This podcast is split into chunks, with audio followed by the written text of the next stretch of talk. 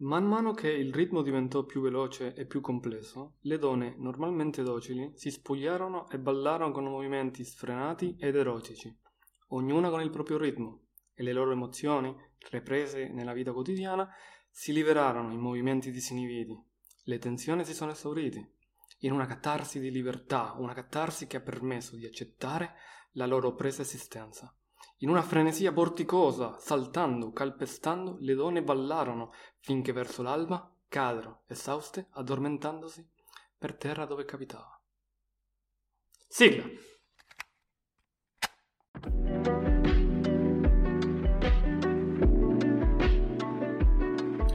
Bla Bla Fantasy por la carretera de la imaginación.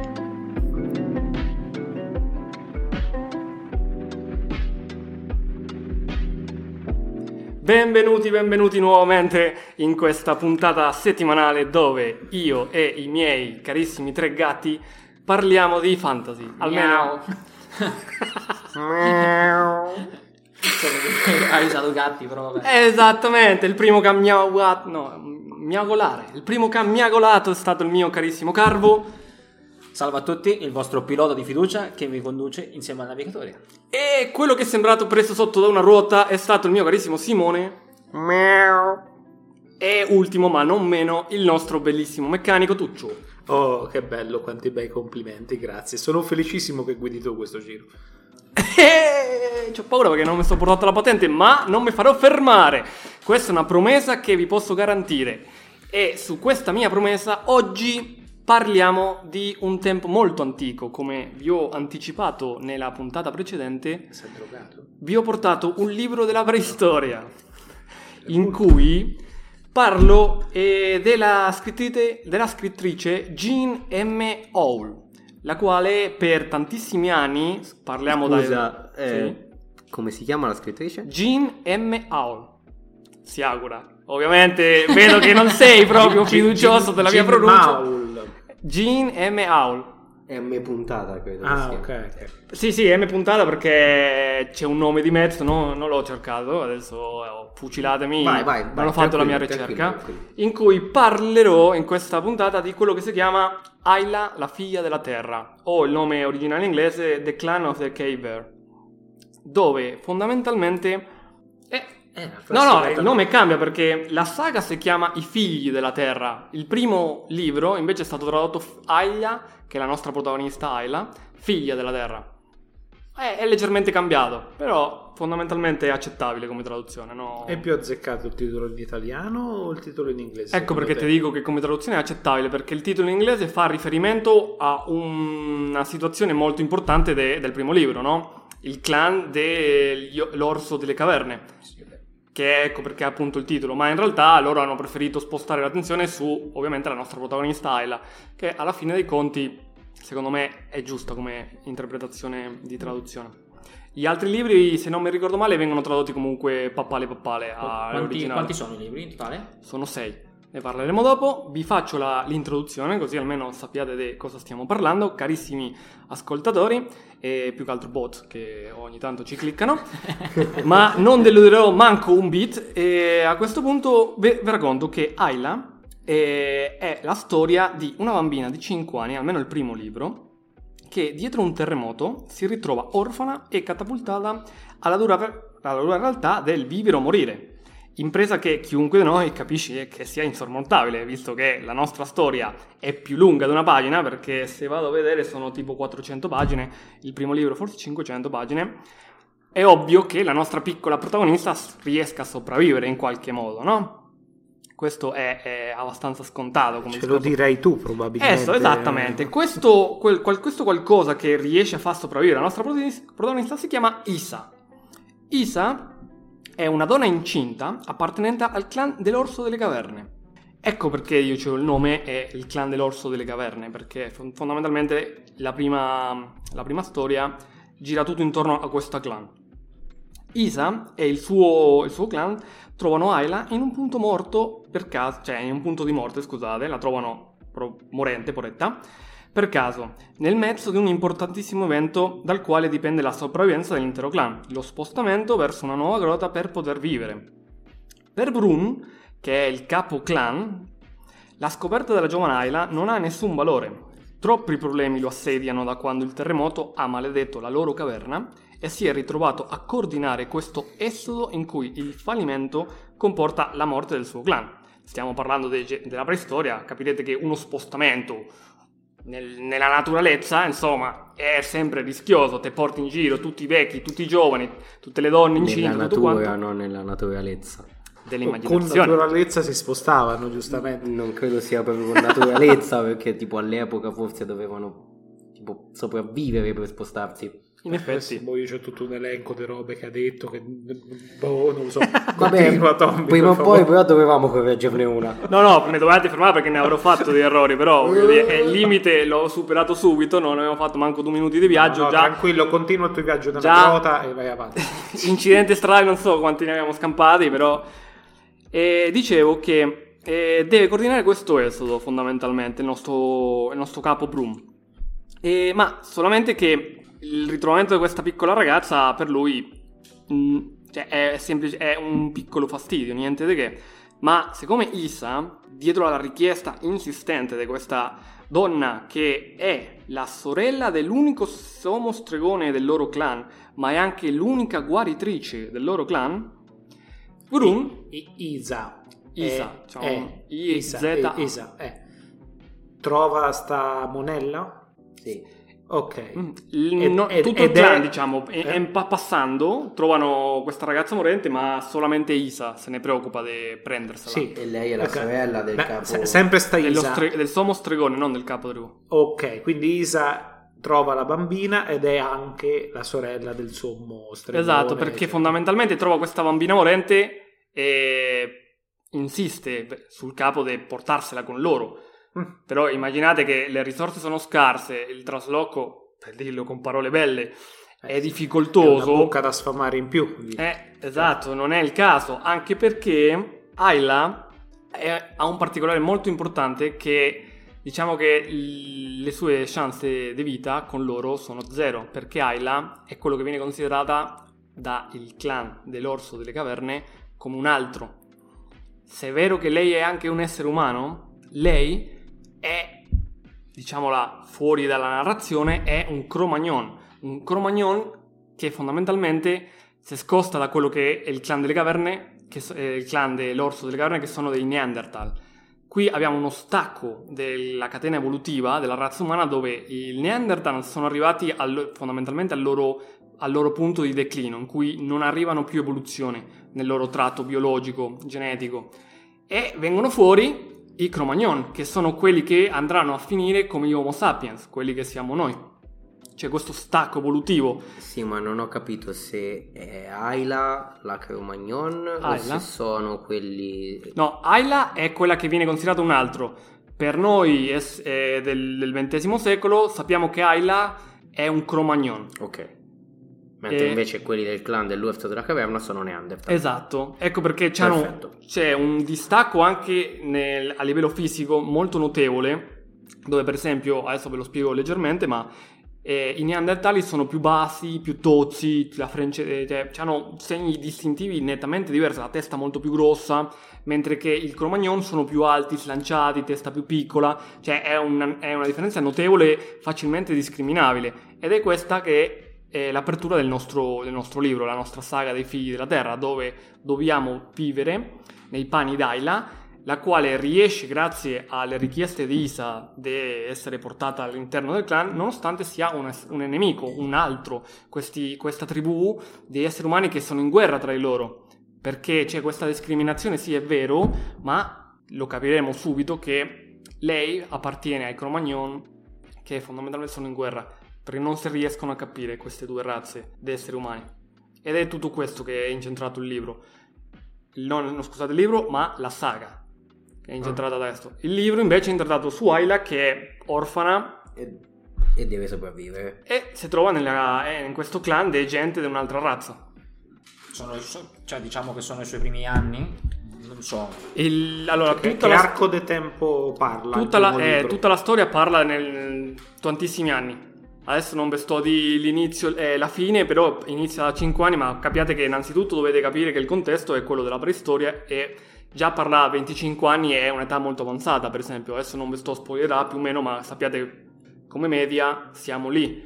Perciò sappiate che hanno culture e questo che è interessante del libro perché Mi sembra una storia di integrazione comunque, cioè questa bambina che eh, È un- appartiene alla razza nemica, diciamo che letteralmente, che i Cro-Magnon, cioè come dicevi tu, erano di fatto gli Homo sapiens, sono quelli che prevarranno. Ma è Cro-Magnon o Cro-Magnon? io andrei per so, la pronuncia di Tuccio. fame a forza di io, io, io l'ho pronunciato in un altro modo, ma scommetto Cro-Magnon, sinceramente. Non lo so. Cioè, Io ho tu sempre ci detto sbagli Cro-Magnon. una pronuncia che Google. becca Tommy. Vieni a noi. No, lui ha detto la sua di pronuncia. Ho detto la mia, eh, non lo so, in documentari mi sembrava che dicevano Eh, non lo Cro-Magnon. so, eh, Calvo dava ragione a Tommy, io... No, io Però ragione è a più, è più simpatica Cro-Magnon, tipo, mi ricordo un bignese, tipo, un dolce, un dolce. Un secondo. No, non è andato. No, Non non, è è andato. andato, rimarremo nell'ignoranza. Rimarremo nell'ignoranza. I vostri commenti ci aiuteranno. Cro-Magnon. Ma se tu poi di la pronuncia francese, caro Cro-Magnon. e c'è Cro-Magnon. Comunque, È- ci sta questa... È un percorso sta- di vita, perciò troveremo la nostra protagonista nei diversi libri che cresce e se vedranno diverse età della sua vita. No, quel- quello che te volevo dire, c'ha delle pretese eh, moralistiche questo libro, nel senso No, lei verrà no. accolta e tu No, un libro assolut- di integrazione? oppure- Ecco, questa è una bella domanda. Assolutamente no, non ve l'aspettate per niente perché la scrittrice ovviamente ci mette la fantasia sua per costruire le- queste culture, queste comunità cavernicole. Cavernicole? Sì, de- delle caverne. Ha ha fatto tanto studio di paleontologia, ci ha messo tanta ricerca e se vede sui dettagli, le descrizioni delle azioni, de- eh, quello che si mangia, quello che si beve, eh, il paesaggio, gli animali anche, c'è molta ricerca dietro della- da parte della scrittrice, però non è, eh, non è pregnato da un senso del XX secolo, del XXI secolo, del- della nostra etica, della nostra morale, è contestualizzato a quello che la scrittrice pensa sia stata la comunità dell'epoca. Ecco perché, questo ve lo dico subito, è come genere, stiamo parlando sì fantasci- fantasy, genere preistoria, ma sappiate che il primo libro è pieno seppo di pathos, perché siamo anche, è una protagonista di un'altra razza, in un mondo in cui è veramente accoma- è patriarcale, di quello che si sente veramente proprio. Perciò Ah, società. patriarcale. sì, no, proprio misogena al- a- a- al- allo stato puro, cioè è questo quello che voglio dire. Ecco perché non, ve lo dico, il primo libro pieno, pieno, pieno, pieno di pathos. A tinte forti, diciamo. Sì, no, no, no, non, non lo consiglierei assolutamente a, a persone giovani. Assolutamente no. Ah, è un più 18. Sì, no, sì, assolutamente. Cioè, eh, mi ric- Rated. lo, avevano me- lo avevamo messo tipo in una scuola primaria, qualcosa, dopo l'hanno dovuto bandire il libro, ma effettivamente giustamente. del pezzettino che hai letto all'inizio si poteva capire. Già. effettivamente. No, Se- se no, tutto ma, ma il primo libro si tiene molto bene da quel punto di vista lì. È proprio il pathos, la sofferenza che è, al- un- se devo dire da 1 a 10, sul primo libro trovate tipo 9 di sofferenza, del pathos. Perciò alle persone che non piace proprio questo genere in cui c'è la sofferenza e si sente veramente, non è da consigliare. Purtroppo è Ah. vero. Cos'è che cambia? Perché dopo il secondo libro in poi il pathos scende notevolmente. Ecco perché è un po' ingannevole, perché a chi legge il primo libro e le piace la storia perché c'è questo, questo senso viscerale di sofferenza che te la fanno sentire proprio in prima pelle, va a leggersi il secondo libro e rimane fortemente deluso perché il livello del pathos cala precipitosamente. E non è che si ripete, dopo c'è lungo tutta Beh, la... forse però è anche una scelta della scrittrice dal punto di vista che il primo libro è comunque la crescita della protagonista e quindi ci può anche stare che mh, nella sua fase di sviluppo e di crescita soffre molto di più le varie problematiche che incontra piuttosto a quando ormai diventa una persona matura che ha sofferto parecchio e ha una bella scorza diciamo Oppure il primo libro serve Ora, non so per quanto- entrare ne- quel- in quel mondo. Cioè, Sì, no, sicuramente ti fa capire subito che ser- tipo di mondo è. Ti serve per, entra- cioè, per entrare nella legge della natura, ne- in un mondo in cui ah, un tagliettino, sono cascato un attimo dall'albero, c'ho, c'ho una gambetta spezzata, sei morto. Cioè, No, no, c'è no, mo- cioè, te lo dici per eh, scherzarci, ma prima o no, poi no, le trovi no, queste ma- situazioni cioè, lì. te eh. in- serve per Sì. entrare in quel mondo, poi dopo i libri successivi magari sono più concentrati sulla trama, sul svolgimento de- degli avvenimenti, forse. Ayat, essere. guarda, Ayat Sardat un'ottima, propos- cioè un'ottima mm, ipotesi perché effettivamente è questa la differenza tra il primo e gli altri libri. Cioè l'inizio Qu- molto pesante. Quanti sono? Sono sei ricordo. libri Sei, sì. che all'epoca avevano una cadenza tipo il primo è uscito, il secondo è uscito due anni dopo, il terzo è uscito tre anni dopo, il quarto è uscito cinque anni dopo e poi da die- tempi di dieci anni tra uno e l'altro, gli ultimi due. Mm. Perciò ci ha messo tipo 30 anni a fare. Vabbè, se- Tutta la roba. il suo tempo. Cioè, ci ha messo tantissimo tempo. Ecco perché all'epoca, secondo me, poteva essere accettabile un difetto de- della scrittrice che è quello della ripetizione. Ogni libro, anche allo stesso del primo libro, ci sono, ripete, tantissime cose già spiegate. Ok? Perciò un conto è farlo in tempo reale, no? Che il libro è uscito tre anni fa, cinque anni fa. Ok, dai, fammi un... No, no, ho capito, ho capito quale Sì, sì. ci sta. Se lo leggete Que- da fila, questo, no. ne- questo è tipico anche delle saghe storiche. Sì, tipico. Tante, magari tante spiegazioni legate alla- a quell'epoca lì, eh, che, che appunto anche per una serie che un libro esce dopo diversi anni, magari non intercetta subito il lettore, serve comunque per il lettore che legge magari il terzo o il quarto libro che ci capita per capire le cose chiave e quelle le devi ripetere ogni volta. esatto. Certo. Ci sta. Il problema è Eh, che... tu lo, lo leggi in fila, dici Ah, se- sì, te- ti Quello- tutta la collezione se- te li esatto. leggi filati, è un po' Se fai un bel vinci, palloso. sì, no, te, te- te scoccia subito. Il- e poi vai a vedere, fondamentalmente da sei libri te ne servivano quattro. Se vogliamo essere proprio veramente larghi, perché c'è tanta di quella ripetizione che poi letteralmente prende tre pagine di file, saltarle e non ti sei perso niente. Ma guarda, questo qua c'è paro paro in una, in una saga dei romanzi storici che, che leggo, non c'entra niente col fantasy, però di quello di Bernard Cornwell con la saga dei re sassoni. Perché facciamo pubblicità così a caso adesso? Ho un bel libro Perché che ma- piacciono, cioè, libro, è fatto usciti leggere il 11 primo. libri, l'ho presi tutti ed è gusta, però lui ogni volta deve dire quanto il protagonista non è cristiano, come se deve, come se deve fare un muro di scudi, come se deve sgozzare il proprio avversario alla maniera vichinga, cioè sono quelle cose che servono a contestualizzare il personaggio. Però ecco, Dopo il settimo libro- che devono ripeterli sempre. Arrivi al settimo libro e basta, però voglio dire, me lo stai dicendo dal primo, sono al Sì, l'ho settimo. letti tutti, ti ho seguito sempre, premiami con niente ripetizioni. Invece invece no. il tempo passa. Ma una domanda stupida. All'interno di questo libro c'è un sistema magico? Come funziona? Come viene introdotto? Quanto la magia è importante all'interno del mondo se c'è? Chiedo. Esiste un sistema magico, ecco perché rientriamo anche sul fantasy vero e proprio, perché come mh, sistema magico è ovviamente soft. Le regole te le spiegano, ma cioè, poi chiudi un occhio e cioè, non succede niente. Guarda, è una scelta comunque che per l'ambientazione po- posso anche concepire ampiamente perché visto comunque che si parla di preistoria e tutto quanto, capire i funzionamenti dei meccanismi della magia potrebbe essere complicato per, per le persone, quindi È un tipo di magia legato a formule magiche o più magari a gestualità e cantilene, visto, visto il periodo? Eh, sono rituali che vengono fatti dietro preparazione particolare, no? Stiamo parlando di allucinogeni. Ok. fondamentalmente, che fanno questi viaggi da cui tolgono ispirazioni per dirigere il giorno quotidiano, insomma, le cacce o lo spostamento, sono queste, da questo punto di vista qui. È- sottospecie di visioni, diciamo. Sì. La- la divinazione divinazione, su- cose Però è, ma- è- cioè, è magico, stiamo parlando a livello proprio magico, non solamente quello eh, spirituale, Ok, tra sì, virgolette, ah. no, è proprio magico. Per esempio c'è il sommo stregone che è il fratello della guaritrice Isa che prende, che adotta la, la piccola Ayla.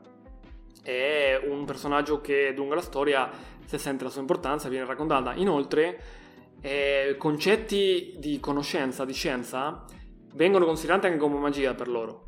Noi che siamo lettori no. Tiro faccio un esempio, la matematica. La matematica è una risorsa molto...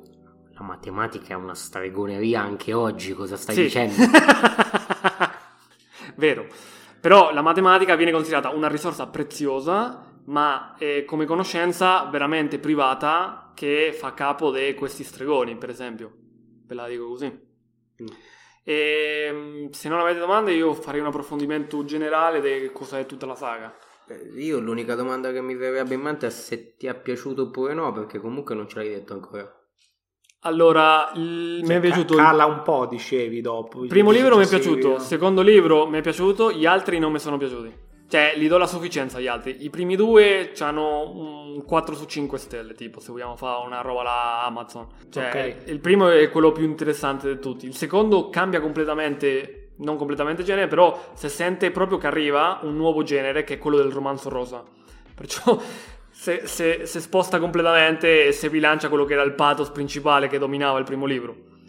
Ok. Perciò as- dovete aspettare che dal secondo libro in poi si aggiunge anche il genere romanzo rosa. Perciò scene di sesso, se non siete comodi con queste, allora non, non ve lo consiglio il libro. Perché le troverete. Cazzo, se le troverete.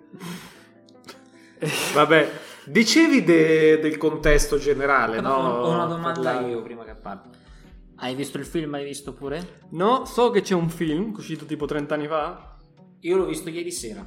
Oh, com'è? L'ho visto ieri sera. Questo Ma film ti piace proprio fatte male?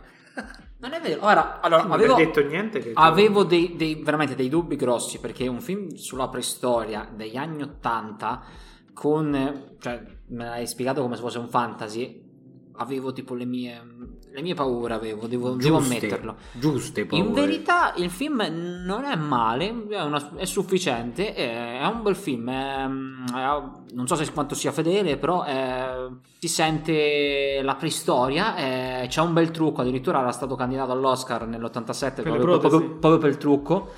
Poi è anche diretto abbastanza bene, e- e c'è una bella interpretazione dei, dei personaggi, soprattutto di, secondo me di Isa e The Crab, il, lo stregone, insomma stregone, che sono i migliori.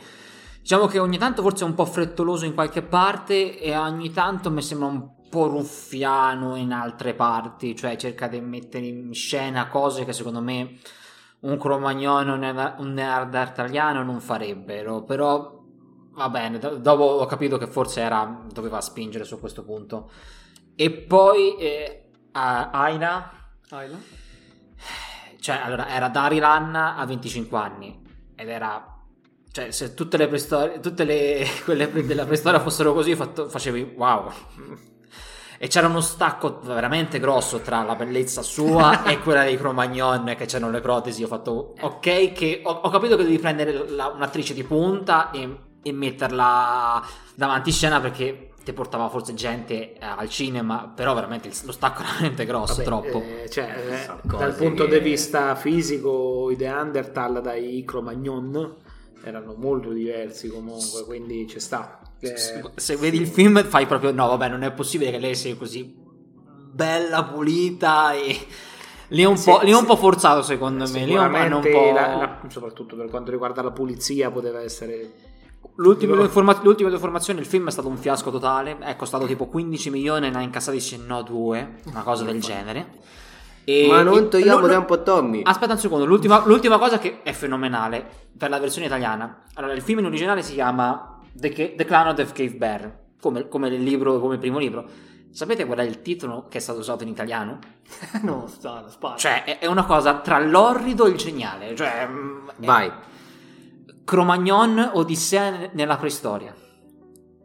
Cioè, film di Cooper, vediamo l'osso che frantuma e diventa la nave ha- spaziale. Ha voluto fare un, un parallelo Ma- con 2001 Odissea nello spazio, sicuramente. Ma se io bestemmio, tu ci metti il bip. Il bip. Non lo fare. non lo Beh, fare. In realtà non avendo La sto trattenendo libro- tantissimo. Non avendo letto il libro, boh, potrebbe essere anche buono. Cioè, Ah. questa qua alla fine è l'unica della sua razza Sì. in mezzo a un altro gruppo. Cioè, come l'Ulisse che pe- nell'Odissea che è perso eh, in giro. Non so se gli No, non capisco perché un cambio capitano, così estremo quasi. Cioè, ho, ho capito che forse il, clan del- de- de- della caverna dell'orso non Ma attirava nessuno, ma questi, Cro-Magnon visse nel, nella, Tanto sono nella è per- semplicemente per per, mondo. per Eh, un discorso che quando all'epoca non- tu non andavi su internet Cioè, trovavano una grotta bella netta e se volevano lasciare lì. Io ho finito, vai. Finisci. Eh, no, parlavo del discorso Tuccio perché effettivamente potevi pensare che erano che si spostavano, ma in realtà sul libro sembrano più sedentari perché trovano una bella grotta e si impostano lì finché non, non trovano un motivo spirituale e dici c'è una maledizione, questo posto non è più bello e si spostano. Allora, io chiuderei semplicemente che, come ho detto, i libri, il primo è completamente diverso da tutti gli altri a livello di pathos. I primi due sono quelli che vengono più accettati dalla community, dalla- da chi ha letto tutta la saga. E io ci aggiungerei anche che il quinto è tipo, direi che mh, sulla media al massimo, ma se lo prendi come uno standalone, che leggi solo quello e basta, secondo me è tipo un 4 su 5 perché ti fa un mega riassunto come fanno gli altri libri, ma di tutto quello che è successo prima e in più ti aggiunge quei due tre eventi nuovi che sono abbastanza interessanti da dire ok io potrei leggere tranquillamente questo libro e basta e salto tutta la serie secondo me Wow. il quinto che Un po' il quinto impietoso. Una, una cosa, una cosa solo, questa, questa autrice è un'autrice, giusto? sì Ah, no, eh, Jeanne, non so se può essere pure francese. eh, Eh, Cioè, no, sarebbe bellissimo se Ok. in realtà è un uomo e No, no, no, no, è una donna, è una donna, l'ho- così a l'ho caso. visto, l'ho visto. Però, tipo, ha scritto solo questo libro? eh, ci ha messo 40 anni a fare tutta la saga però ha scritto solo quello Ah, Ok. Mm. E niente se non avete altre domande Io ho fatto, sinceramente. Direi che ci siamo. Sì, ci siamo. Ottimo, e allora noi abbiamo fatto un casino della Madonna eh, per capire cosa facciamo la prossima volta, che è il pit stop, no? È il pit stop, Ok, ci ho chiappato. Ci fermiamo. Ci Abbiamo fermiamo, fatto un lungo un attimo, facciamo giro. rifornimenti, lasciamo Simone da una parte in modo che non ci dà più Si fastidio. controlla l'olio, liquido del Chiudiamo Carbo radiatore. nei bagni. E cosa vi portiamo su questo stop, Carvo? Come fassi la patata bollente, vedi? Già tanto che mi sono ricordato che era il pit. Va bene, eh, nel pit stop porteremo l'origine dei mostri. C'è anche quella tua? Eh? Pure quella mia, pure la mia origine. Che... Beh, è giusto, in fondo Halloween si avvicina. Eh, giustamente, tipo, faremo l'origine dei mostri come i gemelli eh, maledetti, io e Simone. Eh, Uno est e uno ovest. uno est, uno ovest. e, e niente, dai, ci sentiremo la prossima volta. Ci sentiremo. Eh, esattamente, perciò chiudiamo questa puntata. Io vi do tanti saluti e ci rivediamo come al solito su Bla Bla Fantasy.